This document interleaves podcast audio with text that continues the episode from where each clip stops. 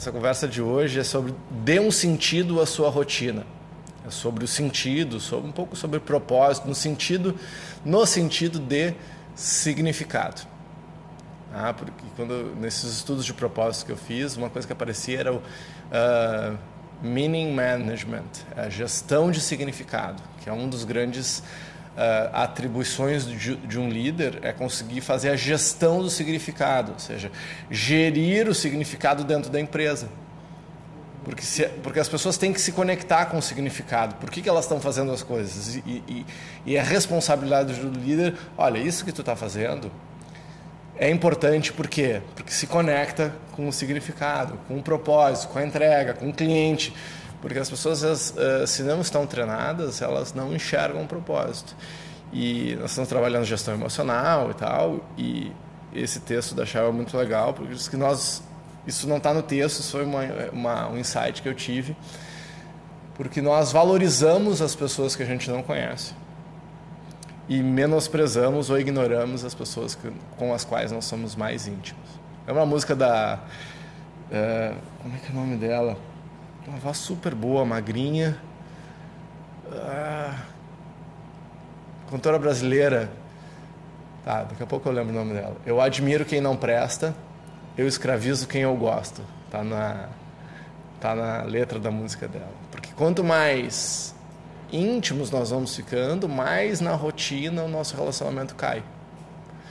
E aí nós, se, e se nós esquecemos do significado da rotina, ela fica cinza, fica ruim. E no momento que a gente lembra por que, que a gente está fazendo, é como se fosse uma chispa de, de, de, propósito. Daí tu liga aquela chispa e todas as ações que tu consegue conectar com o sentido é como se fosse um rastilho de pólvora. Pá, começa a virar fogo. E quantas vezes no nosso dia a dia a gente não uh, esquece o porquê que a gente está fazendo tal coisa? E quanto mais rotineiro é o relacionamento, seja uh, casamento, seja namoro, seja empresa, tu entra no modo automático e as coisas vão ficando ruins. Por quê? Porque ficam, porque eu esqueci porque eu estou fazendo, porque eu entro no modo automático, daí eu entro no modo de linha de produção.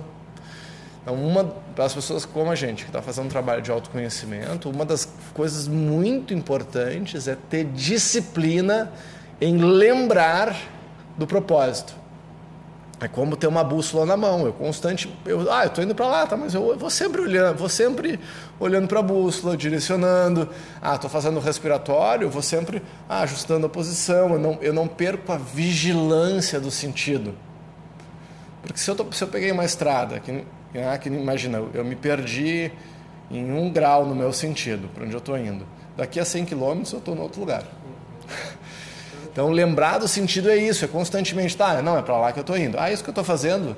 Mesmo que eu, que eu, que eu pegue estradas tortuosas, não, mas é para lá que eu estou indo. Então, eu não esqueço de para onde eu estou indo. Então, a importância do significado no dia a dia.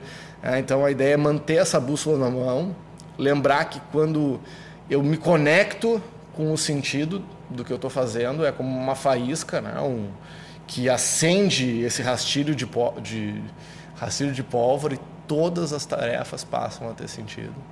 E quantas vezes a gente não pode botar um relacionamento fora simplesmente porque a gente não relembra? Por que não, não, não se conecta com uma coisa mais do coração? assim?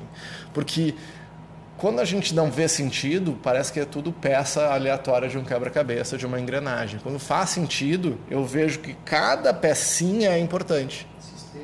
É sistêmico, né? E vai se conectando e só que o contrário também é, né, quando eu esqueço do sentido, nada, quando eu esqueço o porquê que eu estou fazendo, tudo deixa de fazer sentido.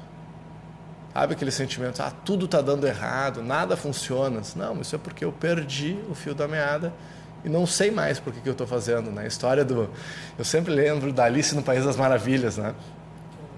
Ela cai no buraco do coelho, encontra o coelho, tem várias portas. E ela pergunta para o coelho, Mr. Rabbit, uh, what door should I uh, pick or choose? Uh, que, que senhor coelho, que, que porta eu tenho que escolher? Daí ele pergunta para ela, uh, para onde você quer ir? Não sei. ah, então qualquer porta serve. Para mim ali ilustra muito essa questão de que se tu não sabe para onde é que tu tá indo, não, não faz diferença, pega qualquer porta. É, porque senão a gente está querendo sempre chegar num lugar espetacular por acaso. Né? A gente quer ganhar na cena sem jogar.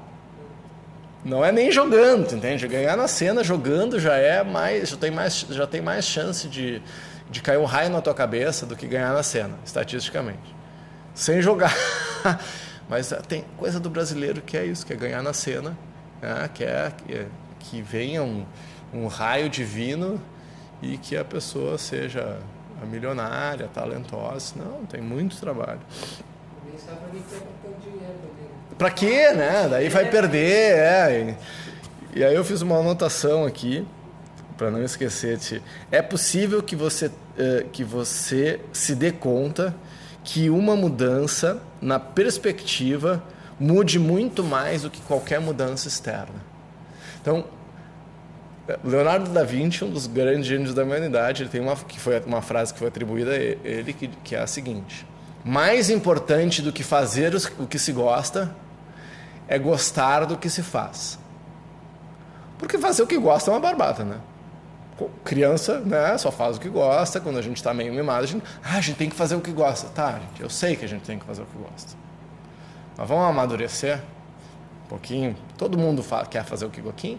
Quem, a não ser, de repente, um masoquista, quem vai fazer o que não gosta? E que gosta de fazer o que não gosta. É, então, a, mas a arte está no trabalho de autoconhecimento de mudar a perspectiva, não tanto para ficar escravo e ficar ali amarrado nas coisas que não gostam. Ah, ah eu faço isso ah, porque assim eu vou aprender. Eu disse, não, não é isso, é mais sofisticado.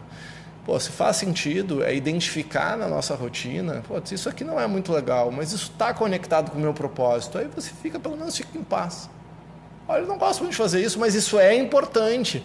Agora, você pode fazer reinando, né? termo gauchesco, né? vai fazer reinando, vai fazer rosnando, vai fazer reclamando, ou vai fazer com pelo menos um pouco de contentamento. Não, isso é importante.